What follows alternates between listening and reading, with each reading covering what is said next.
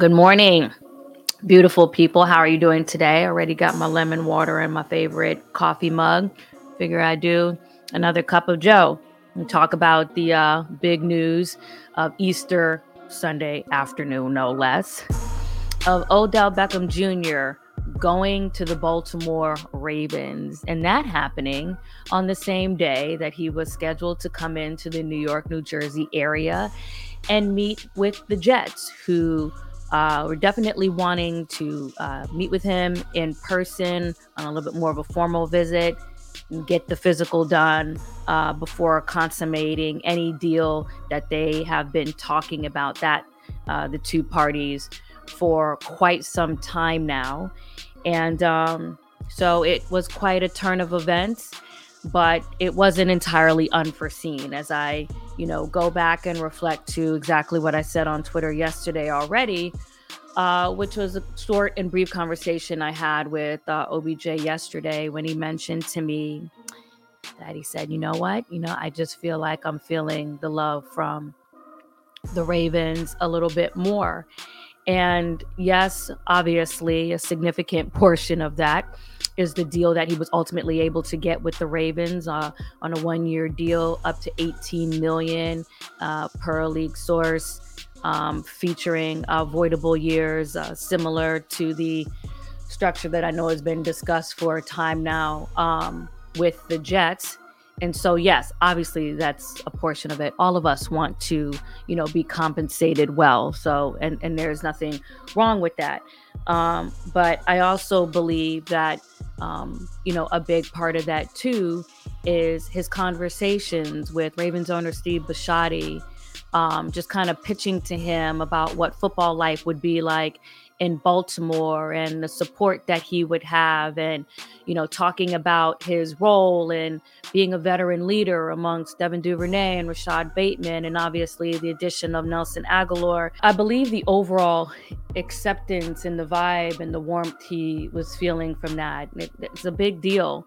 Um, to him and just the way I feel like it was conveyed. It's not just about being wide receiver one or WR1, um, because, you know, from covering Odell's since, you know, he was a giant to with the Browns and with the Rams and stopping there, just seeing the assimilation with the Rams, especially um, in his rapport and his football rapport with Cooper Kupp in the same year that Cooper was going uh, for his record uh, and being a receiver out there um, in California spoke volumes to um, his ability to be able to as- assimilate.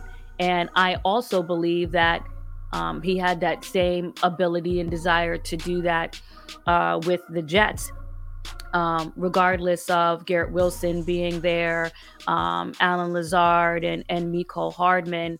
Um, and sometimes it's just you know about uh, communication um, when you're talking about role and fit as well. But clearly, it's not impossible, right? When you think about the Philadelphia Eagles and how they're able to distribute the ball between AJ Brown and DeVonta Smith and Quez Watkins and going back and forth between, you know, who who is hot, you know, one day as far as having, you know, the receiving high or even some games, you know, both Smith and AJ Brown being able to get, you know, 100 plus or 90 plus or what have you. So, you know, that offense and the success of that offense, obviously, big evidence to the ability to be able to do that. So, look, there were times that I definitely thought that he was going to to be a Jet. Um, specifically when you just think about his blossoming relationship with Sauce Gardner and just overall his desire for a while to want to play um, with Aaron Rodgers and, and, even more macro than that, um, just an all time great at quarterback. But there's a reason why I held off in not being as descriptive at every step uh, with everything along the way with this you know, free agent tour, particularly uh, since things were shut down towards the end of the regular season, because things are fluid. And ultimately when i when i was speaking about odell leading with his heart let me give a little bit more background and context to what i was speaking of. Obviously yes we are going to make economic decisions but there is there is depth to that still there's background to that um, when i think back to his last free agency uh, when uh, he departed from the cleveland browns and he had the decision to go where he wanted to go for a long time. If you had kept asking me, if you people say, "Where do you think he's going to go?" Do do do do do. Um, if I were to have been more overt about that on Twitter, which I wasn't at the time, but just in my head, I knew, uh, would have said, you know, Green Bay Packers, Green Bay Packers, Green Bay Packers, um, just because of the whole, you know, Aaron Rodgers thing and what have you. But I remember going on the air the day that it came out and talking about uh, what I knew to be the case as of that morning because uh, we had spoken. He had said that he was going to push off his decision until the following week. And I'm like, good, good, great, great. You know, I can relax, I don't think about it, enjoy my time, you know, and all that other stuff.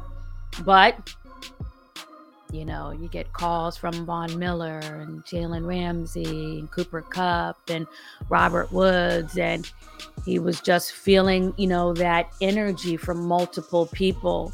And I know that was a big part. It played a part in him going to the Rams, and which is ultimately why you always have to wait to the last minute until it comes to the heart of the player in, in, terms of deciding where he wants to go. And furthermore than that was the context of him wanting to take time as a man um, to have that, you know, kind of spiritual isolation and let it come to him um, as to where he should go and and and what was going to be right for him in terms of where he was led. And so that's what I'm talking about.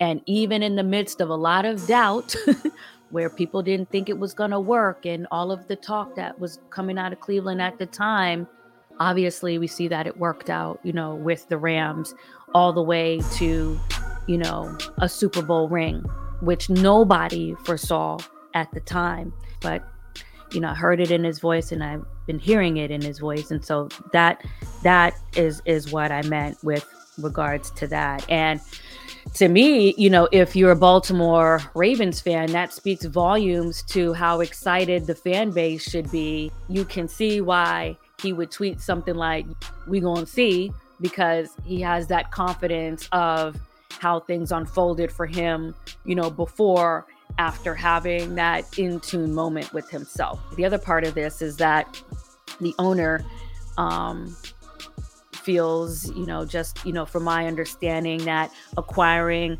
uh, OBJ will help and play a part in squaring things away with uh, Lamar Jackson. Now, obviously, Lamar has to settle his own business, but to the people who had concern, um, about how things were going after their draft presser, um, in which they were deflecting questions on Lamar at that time and trying to focus on talking about the draft. It is my feeling, based on multiple conversations, that the Ravens understand that having Lamar Jackson remains and is still their shortest hypotenuse between where they are now and their ultimate goal of being a contender and being relevant. Uh, John Harbaugh is as competitive as it gets, you know, but he also at times says what needs to be said and is not afraid to do that. You can ask T Suggs, you can ask Ray Lewis. You know, there are going to be ups and downs in a season. There's going to be emotions, particularly in a in a business negotiation, especially one that doesn't have the traditional buffer to kind of filter through things becoming a little bit more uh, personal at times. But the good news, if you go back to the presser uh, at the owners' meetings, uh, or rather the roundtable discussion that John Harbaugh was having with the media, um, if you really think about it, a lot of patience was displayed after kind of being caught off guard with that news and still had the wherewithal to signal to Lamar, even within that, that the door is still open because it is open. Um, you know, this is the organization that has uh, invested in Lamar, came back from this, you know, um, from what would have been a second round pick to, you know, scoop him up in the first round, um, has modified uh, the offense and um, has built things around him, and and even more so lately, obviously, with the acquisition of Odell Beckham Jr. and signaling um, that they are trying to, with the resources that they have and the budget that they have, to upgrade things even at the wide receiver position.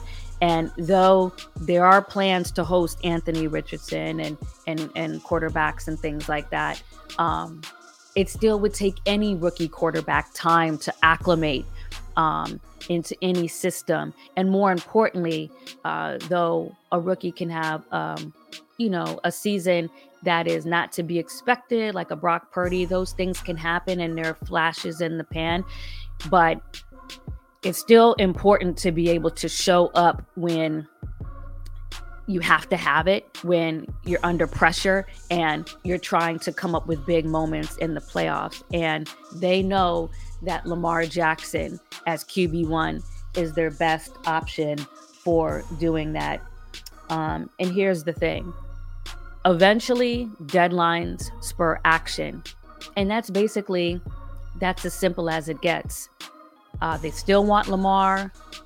They have love for Lamar, but ultimately, both sides um, are going to want to deal with this as businessmen, and that's okay. So we'll see how it's going to go. But at the very least, right now, the Baltimore Ravens are one weapon better now with the addition of Odell Beckham Jr.